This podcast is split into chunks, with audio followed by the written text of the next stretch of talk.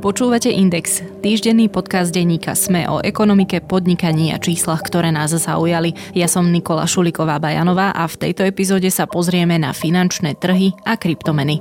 Najskôr si vypočujte výber správ z ekonomiky. Maďarská centrálna banka šokovala finančné trhy zvýšením základnej úrokovej sadzby z 1,85 zvýšila sadzbu na 7,75% Maďarsko má teraz najvyššiu základnú sadzbu v Únii. Európska únia schválila ukončenie predaja vozidiel so spaľovacími motormi v Európe do roku 2035. V stredu nad ránom o tom informovalo 27 členských krajín Európskej únie. Snažia sa tak znížiť emisie oxidu uhličitého na nulu.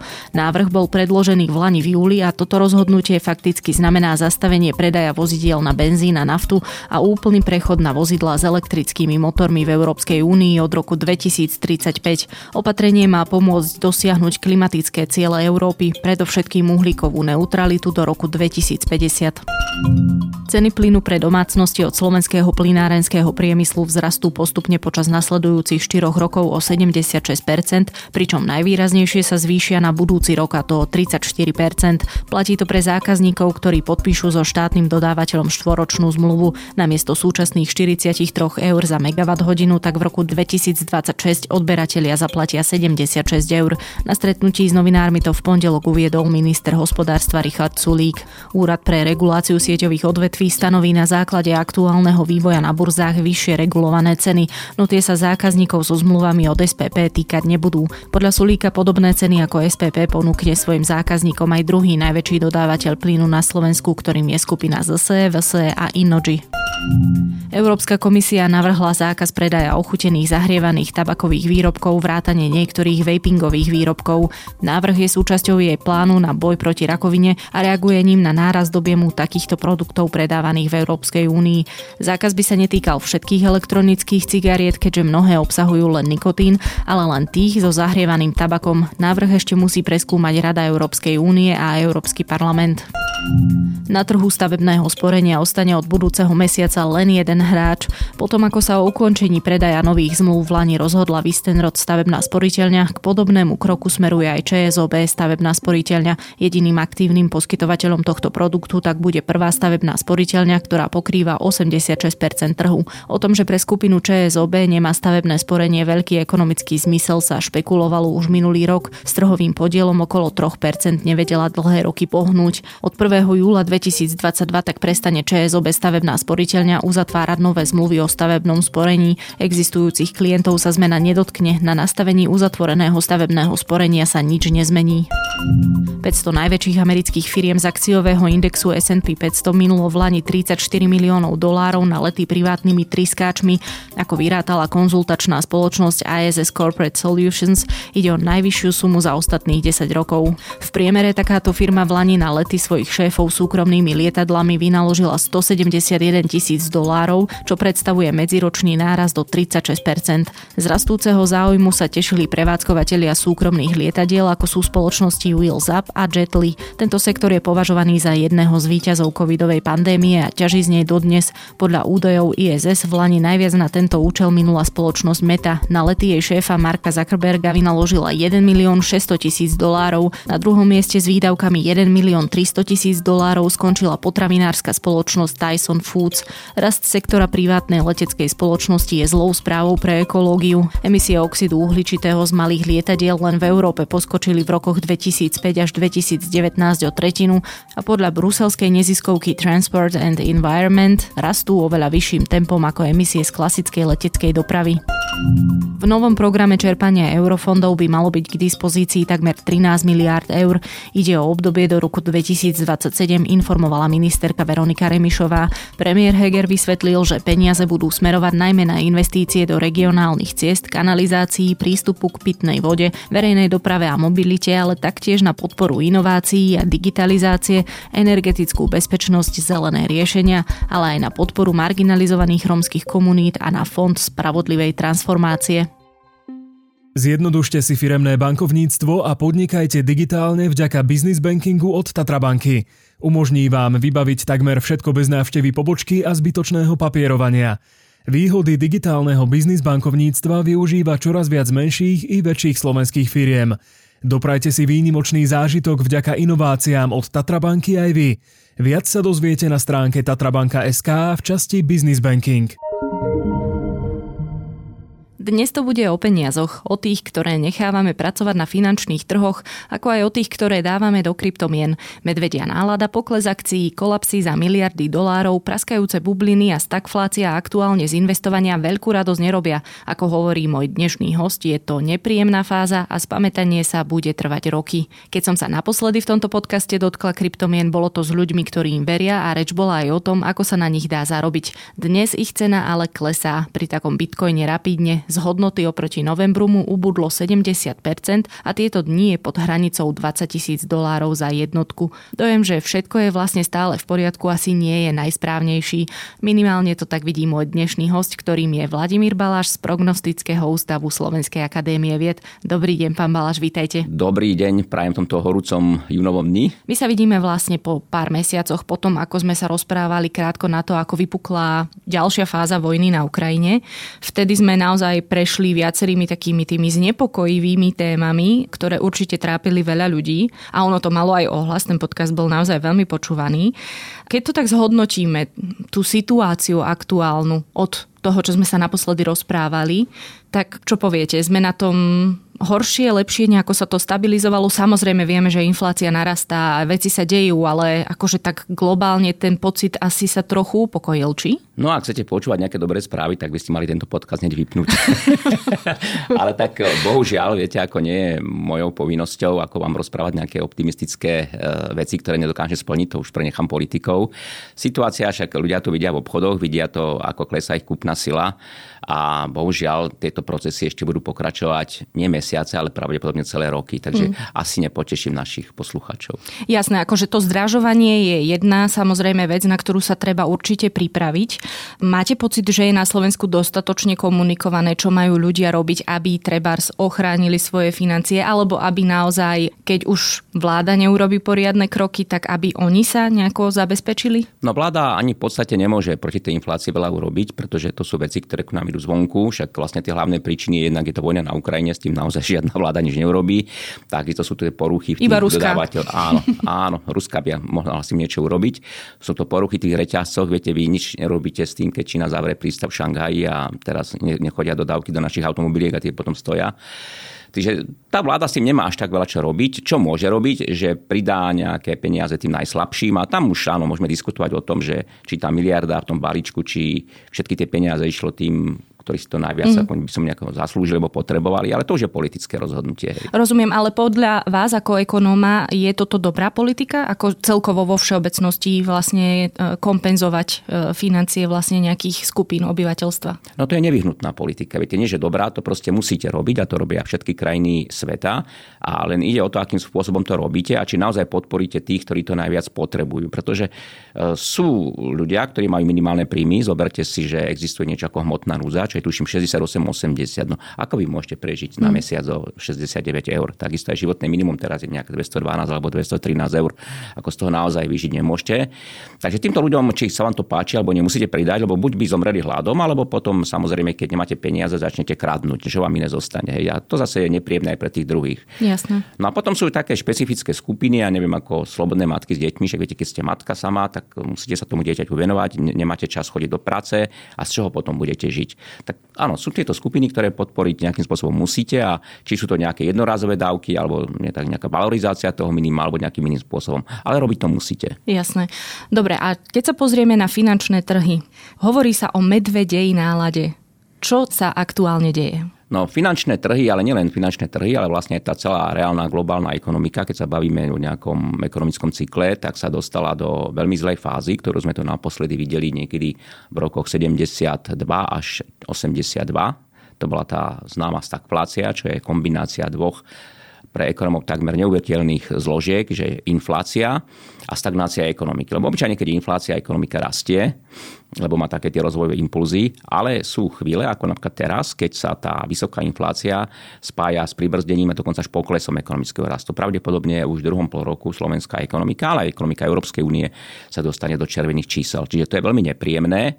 A finančné trhy na to reagujú tak, ako, ako musia. To znamená, že klesajú aj výnosy z akcií, pretože keď sa nedarí podnikom, tak samozrejme ich akcie potom klesajú.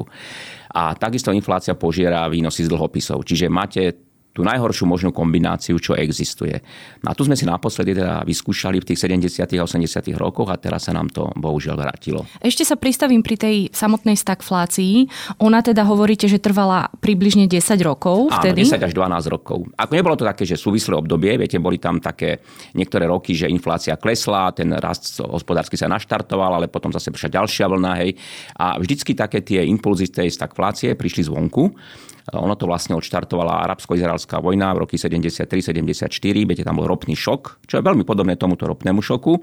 No a potom rok 79-80 to vlastne bola vojna medzi Irakom a Iránom, čo tiež boli teda takí významní dodávateľia ropy a plynu pre tie vyspelé krajiny. Čiže tá situácia, ktorú máme dnes, sa veľmi tomu podobá. Tie impulzy sú zvonku, nevieme s nimi nejak to veľa urobiť a sú to pre tú ekonomiku obrovské údery, ktoré, ktorých následky potom naozaj trvali celé roky. To sa už vlastne začalo v čase, keď sa rozputala pandémia a Áno. druhý úder bola vlastne vojna Áno. na Ukrajine. Pričom tá vojna um, bude mať ďaleko silnejší vplyv, negatívny vplyv na svetovú ekonomiku ako tá pandémia, ktorá povedzme si to otvorene, bola takou jednorázovou, aj keď veľmi takou strašnou záležitosťou. Zomreli na to milióny ľudí po celom svete, asi viac ako zomreli po tej mm. vojne. Ale je to proste nejaký jednorázový výkyv, kdežto táto vojna bude mať veľmi, veľmi dlhé dôsledky. Čiže môžeme aj my rátať s nejakými desiatimi rokmi? To by som si netrúfol tvrdiť, že to bude 10 rokov, ale nie je to vec, ktorú vyriešite za rok. Hej. Mm. Proste tam už sa naštartuje to, čo sa volá inflačná špirála. A inflačná špirála je o tom, že keď vám začnú prudko stúpať e, ceny a tie ceny stúpajú pol roka, rok, tak vy poviete, no však ja chcem vyšší plat, však to je prirodzené. A vy potom každý rok budete chcieť vyšší plat, čo je tiež prirodzené. A potom samozrejme tí výrobci to budú musieť nejakým spôsobom premietnúť do cien. To znamená, že oni budú zvyšovať ceny. A to je potom taká nekonečná špirála, budú sa zvyšovať ceny, budú sa zvyšovať platy. Budú sa zvyšovať platy, budú sa zvyšovať ceny. Tento proces je veľmi ťažké zastaviť. Vy ste o ňom vlastne hovorili už v tom predošlom podcaste, Áno. že tam to ešte nebolo úplne isté, či sa to stane. Bohužiaľ teraz už to vidíme úplne jasne v tých číslach aj v tých vyspelých krajinách, ktoré sú rozhodujúce pre globálnu ekonomiku. A len tak, keď preženiem, kde sa až môže zastaviť? Hovoríte, že ona sa veľmi ťažko zastavuje, ale kam až môže dospieť? Inflačná špirála ako neznamená, že keď tento rok budú rastení o 10%, že na budúci rok to bude o 20, alebo potom zase, že o 30. Hej. To neznamená, že to bude len stúpať, ale proste, že tá východisková úroveň sa nejakým spôsobom nastaví a ťažko ju bude znižovať. Mhm, jasné, čiže máme Áno. sa rozlúčiť a myslím, že tiež sme sa o tom rozprávali, máme sa rozlúčiť s cenami potravín. Teraz budem strieľať, chleba za 2 eurá už nebude stať. To už nebude, hej. Mhm, jasné. No a späť na tie finančné trhy poklesli akcie, pretože sa firmám nedarí, spoločnostiam nedarí. Veď jasné, Áno. opakujeme to pravidelne, že toto je opäť jeden z tých cyklov, ono sa to samozrejme mení hore, dole, hore, dole, ale tie dole by, nebývajú až na presne tie obdobia treba z takej stagflácie také e, problematické alebo také vyrušujúce. Je to teraz naozaj niečo, že veľmi zlé, alebo vy sa tiež na to pozeráte úplne tak e, povedzme, že s chladnou hlavou, že a veď toto je zase len jedna fáza. No, táto fáza je nepríjemná, je nepríjemnejšia ako bol krach v roku 2007-2008, pretože to bol proste jednorazový šok. Tam skolabovala banka Lehman Brothers, viete, bol taký veľký šok pre ten finančný systém, bol tam aj nafúknutý trh nehnuteľností. Ale to bola proste jednorazová záležitosť, nič ako dopad meteoritu, ako veľké škody, hej, trosky, horiace, ale on sa to potom pozbierala tá ekonomika. My e, sa teraz bohužiaľ naozaj nachádzame e, v epizóde stagflácie a to je veľmi nepríjemné. Keď si pozeráme napríklad na vývoj tých finančných trhov v tých 70. rokoch, o ktorých sa bavíme a na ktoré máme to deja vu, hej, že to áno, to sme už videli po niektorí bohužiaľ, tak áno, tam napríklad trvalo až 14 e, rokov, kým sa tie ceny akcií v reálnych, v reálnych cenách, myslím teda podratanie mm-hmm. inflácie, vrátili na tú pôvodnú úroveň. Mm-hmm. Že stagflácia je aj preto nepríjemná, že postihuje aj teda výnosy z akciových trhov, ktoré sú počas tých finančných kríz pomerne odolné. Že tam Tam to vždy bol taký krátky výkyv a potom to išlo nazad hore.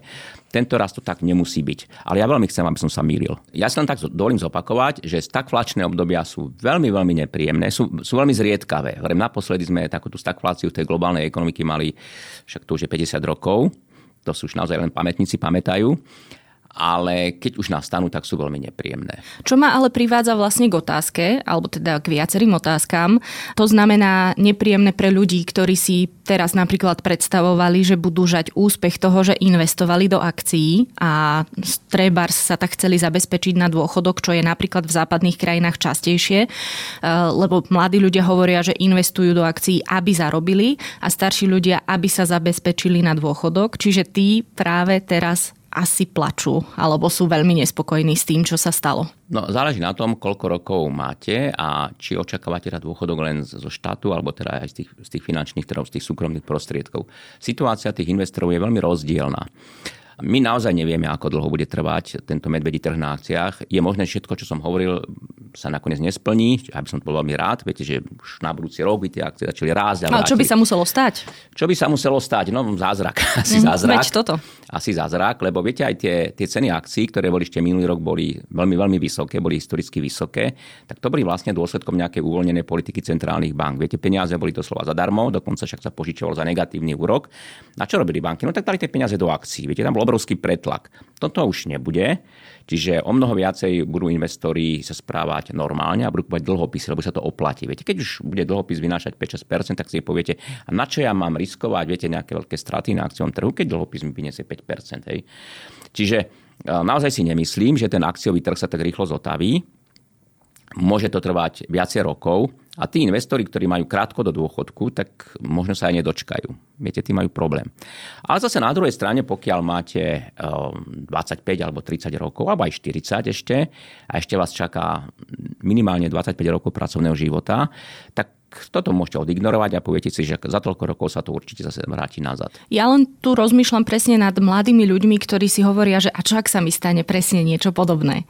Ja teda sa rozhodnem a mám ja neviem, 20 až 30 rokov, že idem investovať do akcií a presne niečo absolútne nepredvídateľné sa stane, že to nebude prasknutie bubliny, lebo prasknúť bublina musí akoby zvnútra, nie? Keď sa... Áno, áno. Ale tam teraz... býva vždy nejaký taký vonkajší impuls. Áno, hej. To jasné. Je ako zápalka v suchom lese. Viete, že už tam ten les bol pripravený, vysknutý, ak kto si hodil zápalku. Jasné. Hej. A takúto rozbuškou bola pandémia a potom vojna. Hej. Lebo ja si to tak predstavujem, že tá bublina, keď by sme to mm-hmm. hovorili, keby sme hovorili o bubline, by asi nepraskla teraz a takto, keby nebola tá vojna a tá, tá pandémia.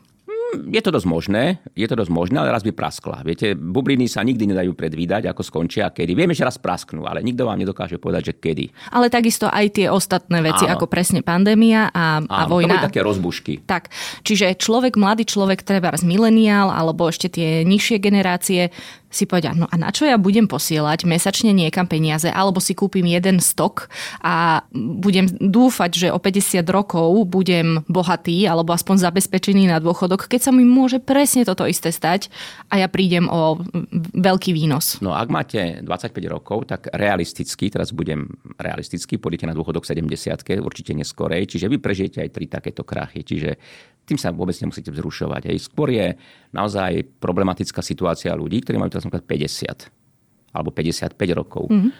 No ale tak tam samozrejme, pokiaľ ste v druhom pilieri, čo je teda najčastejší spôsob eh, sporenia na dôchodok, tak tam sú také tie tie dôchodkové automaty, ktoré zaručujú, že už keď máte určitý počet rokov, po 52, keď máte, tak sa vám stále väčšia a väčšia časť tých peňazí presúva do dlhopisov. No len bohužiaľ máme teraz také obdobie, že aj tie dlhopisy veľmi prerábajú. Mm. Tým je tá stagflačná epizóda veľmi nepríjemná že strácate prakticky na všetkom. Čiže niektorí jednoducho majú smolu. Majú smolu a nevieme s tým veľa urobiť. A tam by som si e, dovolil poukázať na veľkú dôležitosť diverzifikácie. Viete, sú ľudia, ktorí si hovoria, že na čo ja mám dávať do nejakej sociálnej poistenie, sociálnej poistenie, to sa mi nikdy nevráti. Nie je to pravda, pretože e, štát je zatiaľ jediná inštitúcia, ktorá vám dokáže inflačne indexovať dôchodok. Viete si zoberte, že keď je vysoká inflácia, tak dôchodky sa proste o tú sumu indexujú. Čo bohužiaľ dôchodky súkromného charakteru, či z druhého alebo tretieho piliera nemajú. Čiže Chcem povedať len toľko, že je veľmi správne, keď ľudia investujú v druhom aj treťom pilieri, ale nemali by teraz zabúdať aj na nazvem to tak, príspevky do sociálnej poisťovne. Inak, keď spomínate druhý pilier, veď my sme sa o ňom už aj Áno. rozprávali, že teoreticky by mohlo hroziť aj zoštátnenie druhého piliera. Áno, toto urobiť napríklad Maďari a Poliaci. Áno, presne o tom sme sa aj rozprávali, ale teda poďme ďalej. Neviem presne, že či súvisiaca, ale áno, aj súvisiaca téma, lebo však sa rozprávame o investovaní, sú kryptomeny. Vy ste teraz nedávno vydali aj viacero článkov mm-hmm. na túto tému v denníku N, tak poďme sa porozprávať o nich. Vy ste chceli najskôr si vysvetliť, že čo sú Áno, to kryptomeny. väčšina ľudí o tom nemá šajnu, že čo to kryptomena, lebo automaticky, že kryptomena sa rovná Bitcoin, čo mm-hmm. nie je pravda, aj keď teda Bitcoin je samozrejme najväčšia z tých kryptomien, ale nie jediná. Kryptomien sú tisícky. A ani odborníci väčšinou netušia, že koľko ich de facto je. Ale poďme si teda vysvetliť najprv, aký je rozdiel medzi normálnou menou, napríklad takým eurom alebo dolárom na strane jednej a povedzme nejakým bitcoinom alebo inou kryptomenou tú oficiálnu menu vždy vydáva štát prostredníctvom centrálnej banky. Keď máte napríklad euro, môže byť v podobe mince, môže byť v podobe bankovky, alebo najčastejšie to, je to nejaký elektronický zápis, čiže máte kartu a platíte kartu alebo hodinkami alebo nejakým iným spôsobom. Ale tam je dôležité, že to vydáva nejaká centrálna autorita, čiže to, konkrétne to centrálna banka, a je to centralizované, lebo to je jedna. Nemáme 8 centrálnych bank v eurozóne, máme jednu. Takisto v Amerike je jedna. A kryptomena, alebo teraz skôr by som povedal, že kryptoaktívum, lebo to je presnejšie, nevydáva žiadna centrálna autorita. Je to vlastne nejaká distribuovaná sieť počítačov, ktorí vlastnia súkromné osoby, alebo teda súkromné firmy. A je to aktívum, ktoré sa teda nejakým spôsobom nevydáva centrálne a takisto sa centrálne nestanovuje jeho hodnota. Jeho hodnota sa stanovuje len na základe ponuky a dopytu, čiže to je také veľmi trhové. A práve preto kryptomeny veľmi oslovujú takých tých libertariánov, alebo teda také mrzké pomenovanie, že neoliberálov, teda proste oslovujú ľudí, ktorí z princípu nemajú radi štát a povedia, že konečne by sa už peniaze mali teda oslobodiť z nejakého dozoru štátu a vlastne vývoj peňažnej masy aj hodnoty peniazy by sa mal teda nechať len na trh. Lebo štát tlačí peniaze a to je zlé, aj potom z toho inflácia, hej, kdežto, že kryptomeny teraz zaručia, že tú hodnotu bude určovať len trh.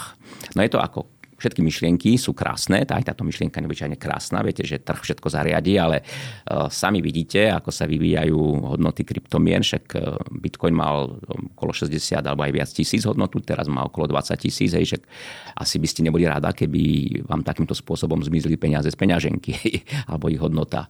Čiže uh, je to taký nový fenomén, kryptomeny sú veľmi mladým fenoménom, E, je to odvetvie, ktoré sa veľmi dynamicky e, vyvíja a bude treba teda oddeliť ten, to zrnko od tých pliev a povedať si, že čo je racionálne, čo je zaujímavé a čo je naozaj len nejaká bublina alebo dokonca nejaký podvod. Keď hovoríte o podvode, tak nedávno som čítala na aktualitách, že policia vyšetruje podvody presne s uh, kryptomenou Platon Coin.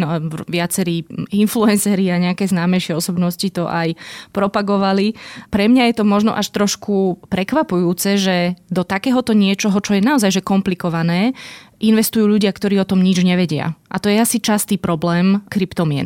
To vôbec nie iba problém kryptomien. Ja sa vrátim do 90. rokov a blahej pamäti všelijaké tie BNG investy a horizonty a všelijaké tie iné pyramidové schémy keď si pozriete vtedajšie noviny, tak tiež sú tam, teda ty sa ešte influencer, ktorý sa to volalo, že spevák, moderátor, ktorí tiež pro, propagovali, samozrejme nie nezištne, vysoké výnosy, určite bezpečne vložíte do toho BG Investu, zarobíte tam 40%, tak využívali proste obyčajnú tú ľudskú chamtivosť, tí autory tých pyramidových schén a platili si vplyvných ľudí, ktorí presviečali tých finančne gramotných, že áno, toto je dobré. A presne táto, táto formulka alebo tento spôsob funguje aj dnes.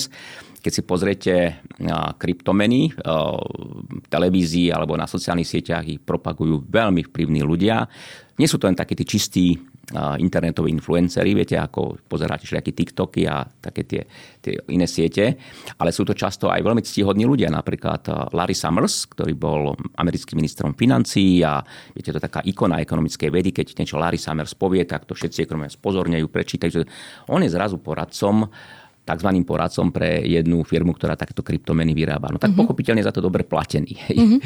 Čiže treba si dávať e, veľký pozor, že keď e, vám niekto niečo propaguje a slubuje nejaké vysoké výnosy, tak mali by ste, aj keď ste povedzme nie v tom doma, v tej oblasti, mali by ste spozornieť.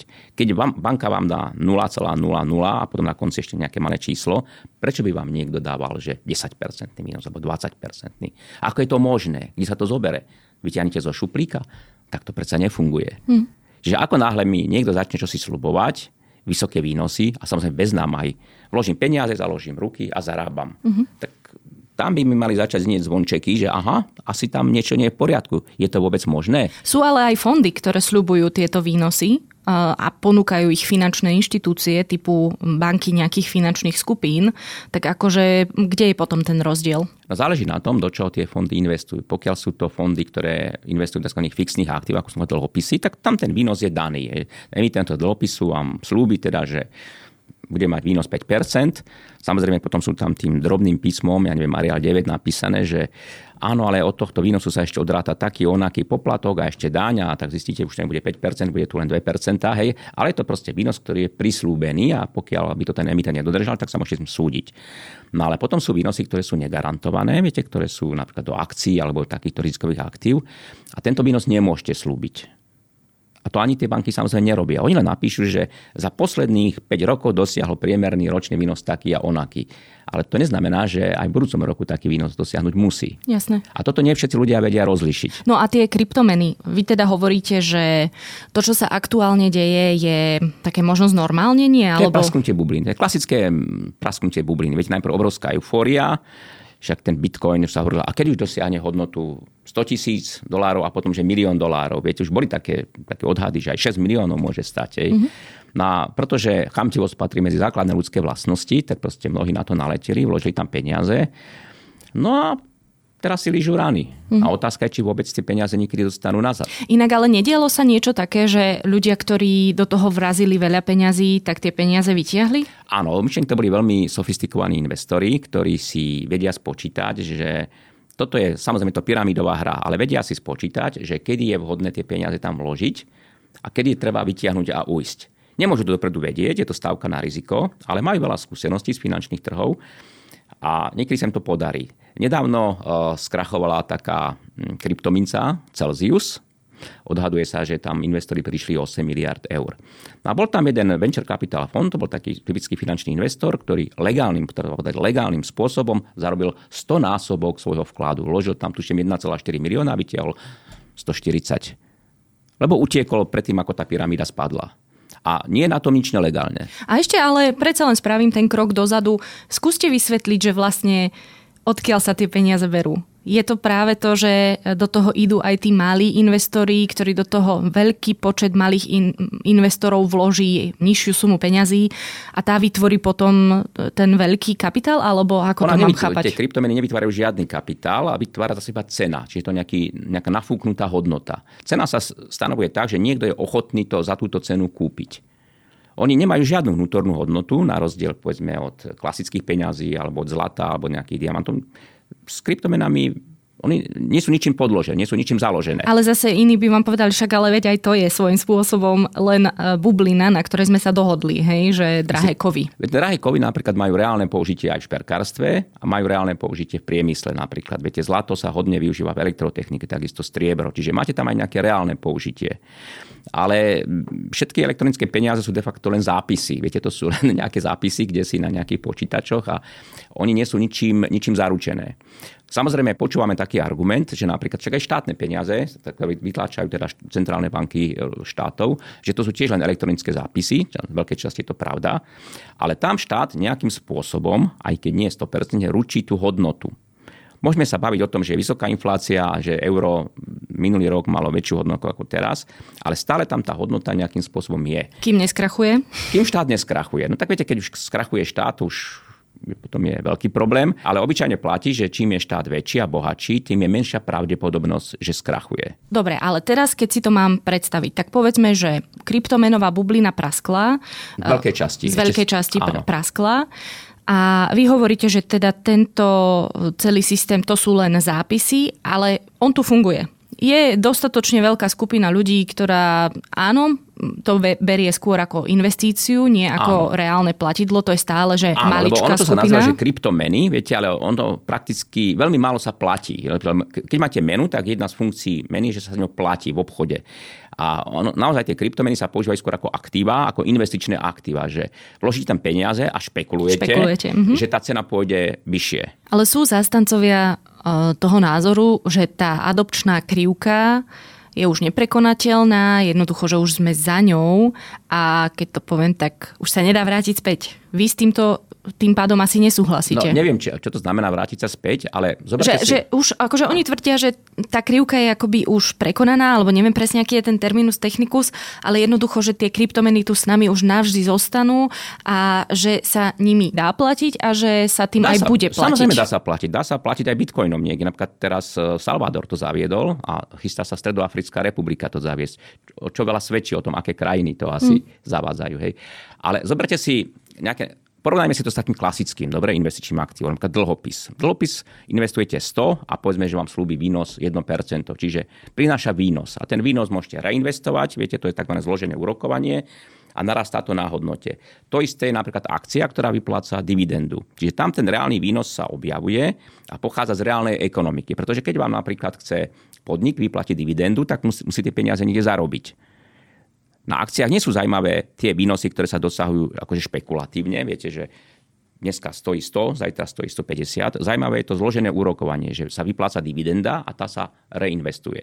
V dlhodobom výhľade to je hlavný zdroj toho výnosu a nie zmena cenového indexu. Ale peniaze ako bitcoin, alebo, alebo teda kryptomeny ako bitcoin, alebo ja neviem, nejaké iné kryptomeny, oni sa nikde neinvestujú. Viete, oni neprinášajú ani úrok, ani dividendu. Čiže tam nedochádza k tým efektom zloženého úrokovania, čo je základ finančného bohatstva. No ale dobre, poďme teraz k tomu, že prečo to krachlo, že prečo to takto narastlo a prečo to krachlo. Mm-hmm.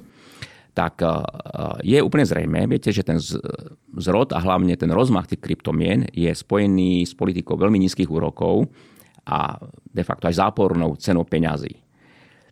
Snahe oživiť ekonomiku, najmä po kríze v roku 2008 a 2009, keď sme zažili napríklad krátke obdobie deflácie. Na Slovensku mali 3 roky defláciu, na to už nepamätáme, čiže klesajúce ceny. Tak svetové banky, tie, tie centrálne banky naozaj vytlačili veľa peňazí, ktoré nemali reálne použitie v ekonomike. No to je úrodná pôda pre špekuláciu. Tak si poviete, hm, tak dos, dám do banky a dostanem nula alebo dokonca záporný úrok. Tak buď dám do akcií, však to sme aj videli, ako tie akciové trhy skutočne sa nafúkli, alebo dám ešte do niečoho iného, čo mi slúbi ešte väčší výnos ako tie akcie. No a to boli napríklad tieto kryptomeny, kde naozaj tie špekulatívne výnosy boli obrovské. A sa to veľmi podobá na BMG Invest alebo Horizont alebo všetky tie finančné pyramídy z 90. rokov, ktoré sme mali u nás, ale ktoré boli ináč po celom svete. To nebola len slovenská špecialita. Ja tomu úplne rozumiem, len si predstavujem svet, v ktorom budú fungovať aj normálne, pe- normálne peniaze, teraz by ma všetci asi uh, toto mm-hmm. hnali, ale peniaze fiat, ako ich poznáme, alebo treba z digitálne peniaze na, na našich účtoch a zároveň kryptomeny. Je toto niečo, čo si viete predstaviť? Alebo... Ale však oni fungujú. Ale ja by som sa... Ale skôr, myslím tak, že... Ja by som urobil taký veľký rozdiel medzi kryptomenou ako investičným aktívom, bo to naozaj nie, tam nemôžeme hovoriť o investovaní, lebo sa tam e, neobjavuje výnos či už z dividendy alebo z úroku. A technológiou, na ktorej tieto kryptomeny fungujú a tá technológia, blockchainová technológia, to je naozaj to, čo je jediné je zaujímavé a veľmi cenné na celej, na celej tej kryptobubline, že áno, podarilo sa teda vybudovať nejakú digitálnu infraštruktúru, na ktorej sa dajú vykonávať okamžité a veľmi lacné prevody peňazí medzi rôznymi krajinami a menami. To asi neznie tak bombasticky ako 40-percentný výnos e, z nejakého bitcoinu, ale keď si uvedomíte, aký obrovský e, objem je finančných pladie po celom svete, to sa nebavíme o miliardách, ale o tisíckach a 10 tisíc miliard eur každý deň, ktoré prebehnú cez svetové bankové platobné systémy, tak za všetky tie platby sa platia nejaké poplatky. Tie poplatky sa akumulujú, e, v konečnom dôsledku ich platí spotrebiteľ a tieto platby často aj dlho trvajú. A práve tá blockchainová technológia, na ktorej fungujú tie kryptomeny, tá umožňuje tieto platby nielen veľmi zlácniť, ale aj veľmi zrýchliť. A to je to, čo je naozaj cenné a čo si napríklad už adoptujú aj veľké banky. Keď sa rozprávame treba presne o tých kapacitách platieb, tak e, systém SWIFT Áno. je oveľa väčší ako napríklad taký Bitcoin. A ja viem, že sa tým pádom rozprávam len o jednej kryptomene Áno. a ich je viac, Áno. čiže sa to tam Áno. potom zväčšuje, ale aká je potom tá praktická využiteľnosť? Mm. No, ja vám poviem taký príklad. Hej. Teraz nebudeme hovoriť o bitcoine, ale o tzv. stablecoinoch. To sú elektronické peniaze, akože mince, coiny po anglicky, mm-hmm. ktoré by mali mať stabilnú hodnotu. Preto sa volá, že stablecoin. Napríklad je taký stablecoin sa volá, že USD coin a jeho hodnota je fixovaná na 1 dolár. Čiže jeden stablecoin, USD coin je fixovaná na 1 dolár. A toto kto povedal? To, to mňa no, ten, zaujíma, že to kto? Autor, autor, teda emitent Aha. tejto mince povedal, že keď si kúpite jeden stablecoin, ja vám zaručujem, že hodnota zaručuje, to, veľmi, to, slovo je veľmi dôležité, uh-huh. zaručujem, že vždy ho vymeníte za 1 dolár. A vy si potom poviete, uh-huh, a na čo by som ja vlastne teda no. investoval? Však ja si môžem ten dolár, dolár kúpiť. kúpiť. Áno. Áno. No, tam sa už dostávame k takej tej trošku pofidernejšej stránke, lebo tam vyzerá to tak, že nemáte na čom zarobiť, ale finančný ano. svet je veľmi sofistikovaný. Stablecoiny sa vo veľkej väčšine prípadov používajú na špekulatívne operácie, na platby za iné kryptomeny. Keď chcete napríklad eh, na tých finančných eh, kryptomenových trhoch špekulovať na Bitcoin. Obyčajne to nerobíte s reálnymi dolármi, ale napríklad to robíte s týmito stablecoinami. A tam sa vykonávajú krátkodobé pôžičky. Krátkodobé znamená, že to sú niekedy milisekundové pôžičky a tam niekedy úroková miera je 20 až 30 To už je veľmi zaujímavé. Čiže rada, aj keď tu nedávame finančné rady, je, že za normálne peniaze si kúpim stablecoin a Áno. potom za stablecoiny kúpujem kryptomeny. Ale toto naozaj nie je rada, aby ste si kupovali. ja teraz bežali do banky a kúpovali si ano. USD coin alebo také, lebo my sme konec koncov, bohužiaľ minulý mesiac sme videli krach eh, Terra, uh-huh. Terra Coinu, hej, ktorý tiež sluboval, že sa vymení za jeden americký dolár a teraz jeho hodnota je nula. Tam sa vyparalo 60 miliard dolárov. A bolo to čisto o podvode? Alebo... Bol to podvod. Uh-huh. Bol to podvod, lebo uh, stablecoin musí fungovať na tom, že vy máte tie doláre. Že keď vy si vypýtate stablecoin hodne doláre, on vám to musí vyplatiť. A on to nemal, ten autor toho stablecoinu. Mm-hmm. A ako si to má človek vlastne overiť? Lebo keď má toľko subjektov mm, a tá no. transparentnosť zase tiež môže byť len deklarovaná. Pozrite, ja som robil 26 rokov v obchodníkovi s celými papiermi a myslím si, že mám nejaké skúsenosti s eh, fungovaním finančným trhom. V živote by som si nekúpil kryptomenu, lebo je to príliš rizikové pre mňa. Uh-huh. To všetkými tými skúsenostiami, čo mám, práve preto by som si to v živote nekúpil, lebo viem si predstaviť, aké rizika tam číhajú, a aký reálny výnos tam asi môžem dostať. Ale keď tie skúsenosti nemáte, vy vidíte len výnos. Rizika ignorujete. Nechcete o nich počuť, ani, alebo šťastne ich odignorujete. Čiže vôbec by som obyčajne ľuďom ani neradil do takýchto tzv. digitálnych aktív ani investovať. Ale vráťme sa teraz k tomu stablecoinu. Sme povedali, že tam je zaujímavá tá blockchainová technológia. A my si to povieme na príklade. Predstavte si, že idete do nejakého obchodného domu a chcete si kúpiť televízor, nemenovanej korejskej značky, lebo mm-hmm. je to mhm. kvalitná značka. Ten televízor je síce korejskej značky, ale samozrejme on bol zmontovaný v Číne, kde inde. Ale on bol v Číne zmontovaný. Čiže nejaké súčiastky sa vyrobili vo vietnamskej továrni, niektoré v indickej a niekde v japonskej. A to je veľmi zjednodušený príklad, lebo to sú stovky tovární, ktoré sa podielajú na montáži nejakého televízora v konečnom dôsledku. A tak, ako sa dodávali tie súčiastky do toho televízora z Vietnamu, z Indie, viete, z Japonska, z kade tade, Všade bola nejaká faktúra, medzibanková faktúra, čiže vietnamská banka poslala faktúru tomu korejskému výrobcovi alebo čínskemu a ten zase poslal tomu Číňanovi. Strašne Číňan, veľa transakcií. Áno, Číňan zase napríklad, e, keď predal ten televízor nášmu obchodnému domu, tiež tam bola faktúra. Uh-huh. Čiže bolo tam strašne veľa transakcií, bol to medzibankový platobný styk, medzinárodný, ktorý je drahý a je pomalý. A na tých transakciách sa zúčastňovali rôzne meny. Viete, korejské bony, vietnamské dongy, čínske juany, americké doláre, naše eurá. A všade tam došlo k nejakej menovej konverzii a za to sa tiež platil poplatok. Takže keď ste si kúpili televízor v hodnote ja neviem, 1000 eur, tak možno 3, možno 4, možno 5 z tej ceny tvorili bankové poplatky za všetky tieto transakcie. A to sa nezdá pre toho spotrebiteľa, viete, že to je, no bože, no tak to 5 eur, hej. Ale keď si uvedomíte objem tých platieb po celom svete, tak začnete rozmýšľať, a to naozaj musia byť tie medzinárodné platby také pomalé a také drahé. Naozaj, naozaj to takto musí byť. A vtedy vlastne prichádza na scénu e, infraštruktúra kryptomien, konkrétne tých stablecoinov, ktorá to vie brutálne zjednodušiť. Predstavte si, že všetci tí výrobcovia a dodávateľia tých súčiastok by si urobili účty nie v svojich národných bankách, ale by si urobili účty na webe toho emitenta stablecoinu a tam by sa všetky tieto transakcie spárovali na jednom mieste behom tisíciny sekundy a za ďaleko nižších poplatkov. Toto je veľmi zaujímavé. Prečo inak vlastne takto nefunguje už teraz normálny finančný trh? Viete, bankový systém SWIFT, on sa tvoril možno od 70. rokov, viete, keď sa začali používať počítače eh, v tom finančnom biznise. A tam je nejaká tá historická záťaž. Viete, a samozrejme sú tam aj rozličné regulačné prostredia. Samozrejme, Korea má iná, iný finančný dozor, ako povedzme má Vietnam. Čiže vždy tam musíte rátať s nejakými obmedzeniami. Medzi tými bankovými subjektami dochádza niekedy aj k omylom, však viete, stane platba sa zatúla, hej.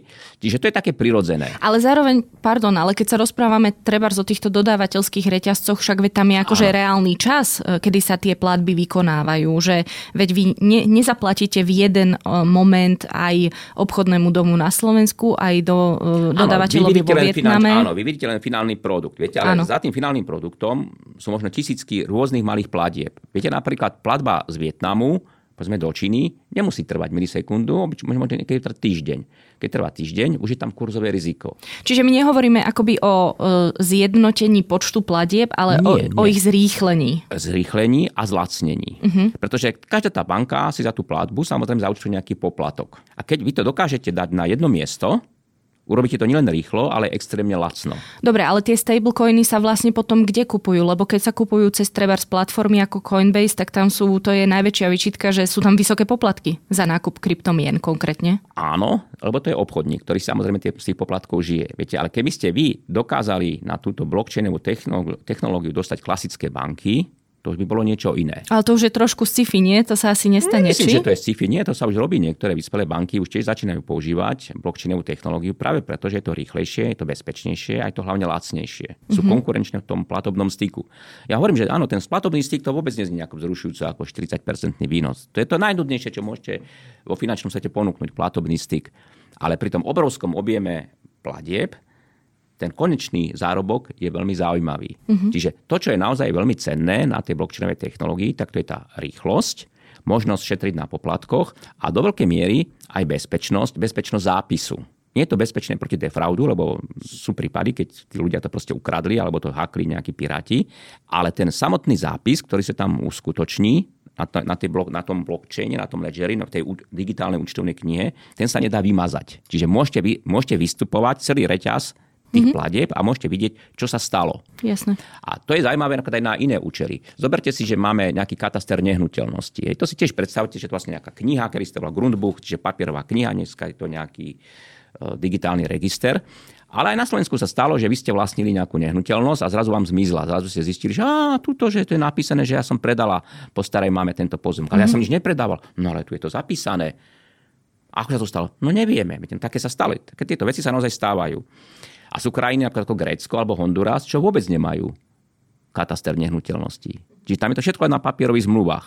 A preto napríklad taký Honduras sa e, rozhodol, že si urobí kataster nehnuteľnosti na blockchaine.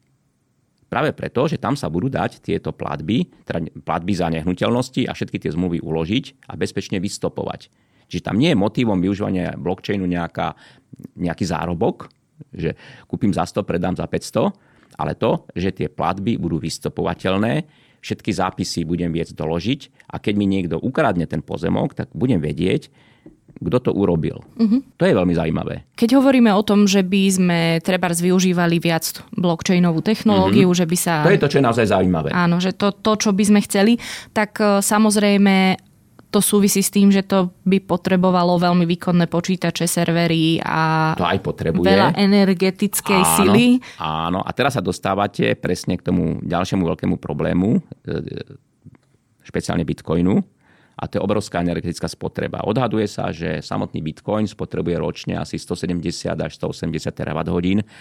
A to je vlastne spotreba takej Argentíny, čo je pomerne veľká krajina. Čiže spotrebujete obrovské množstvo elektriky, e, vyrobíte obrovské množstvo CO2, ale na to, aby ste de facto vyrobili nič. No to teraz už počujem, e, ako ťukajú klávesnice všetkých tých, ktorí Áno. hovoria, že to už dávno neplatí, že Bitcoin už nie je taký e, pre životné prostredie zaťažujúci. No ale... paradoxne teraz majú pravdu, pretože ako jeho cena klesla, tak samozrejme klesla energetická náročnosť. Ten algoritmus výroby Bitcoinu alebo toho miningu, toho ťaženia je nastavený tak, že čím je tá cena vyššia, tým zložitejšia je tá matematická hádanka, ktorá v tom blockchaine musí ako nejakým spôsobom verifikovať.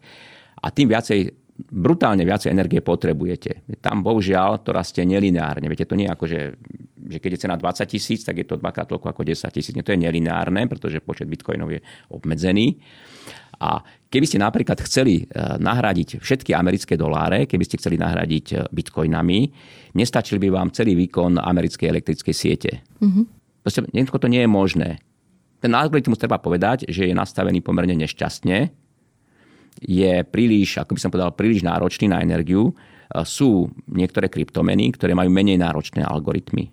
Ešte otázka, že vlastne aká je kapitalizácia, trhová kapitalizácia stablecoinov a že čo to vlastne znamená pre to praktické využitie? No, čo je trhová kapitalizácia? Lebo bežní ľudia to asi nevedia. To je mm. veľmi jednoduché. To je cena jedného aktíva, konkrétne bitcoinu, krát počet tých, tých bitcoinov. Konkrétne Bitcoin dneska stojí okolo 20 tisíc dolárov, tých bitcoinov je asi 19 miliónov, čiže 20 tisíc krát 19 miliónov, tak tam sa dostanete asi k 383 miliardám, čo som si pozeral dneska ráno, že koľko to je.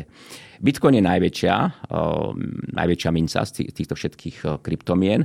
Celkový objem trhu sa dnes odhaduje on zhruba na 900 miliard dolárov, z čoho zhruba tých 40% tvorí ten Bitcoin. A aké pokusy vlastne o ich také širšie zavedenie alebo možno nejakú reguláciu alebo takéto naozaj zapustenie do normálnej ekonomiky No my sme povedali, poznáme. že, že stablecoiny sú preto akože stable, pretože majú aspoň slúbená tam tá stála cena, že ako ten USD coin, čiže keď si kúpite USD coin, vždy by ste mali dostať ako hodnotu jedného dolára.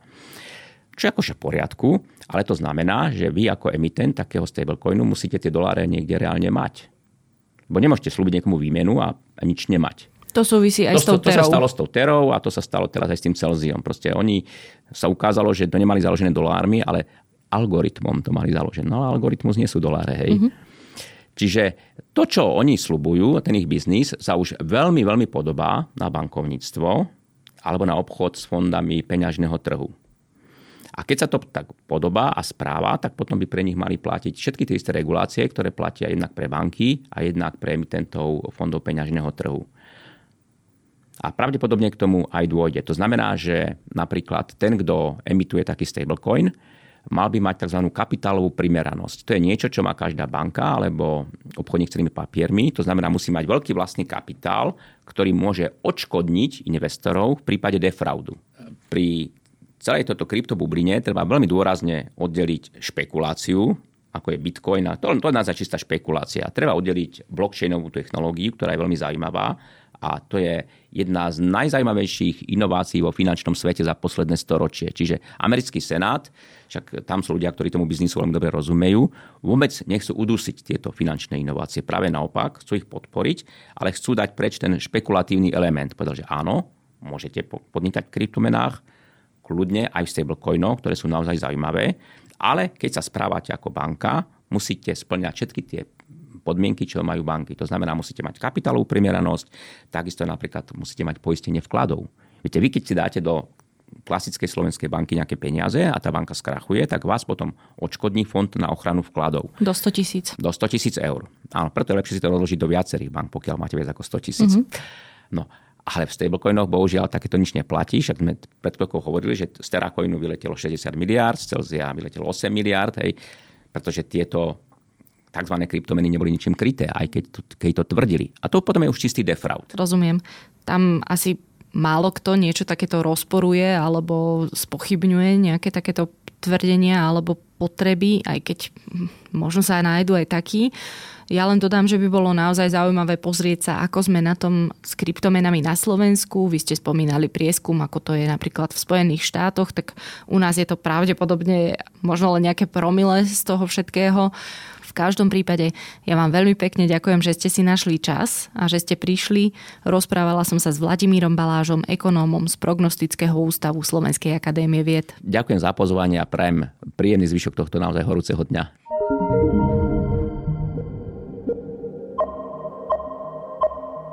To je pre tentokrát všetko. Počúvali ste Index, ekonomický podcast denníka Sme. Ja som Nikola Šuliková Bajanová a ak sa mi chcete ozvať, budem rada, ak tak urobíte na nikola.bajanová zavináč sme.sk alebo podcastindex zavináč sme.sk. Do počutia opäť o týždeň. Zjednodušte si firemné bankovníctvo a podnikajte digitálne vďaka business bankingu od Tatra banky. Umožní vám vybaviť takmer všetko bez návštevy pobočky a zbytočného papierovania. Výhody digitálneho biznis bankovníctva využíva čoraz viac menších i väčších slovenských firiem. Doprajte si výnimočný zážitok vďaka inováciám od Tatrabanky aj vy. Viac sa dozviete na stránke tatrabanka.sk v časti Business Banking.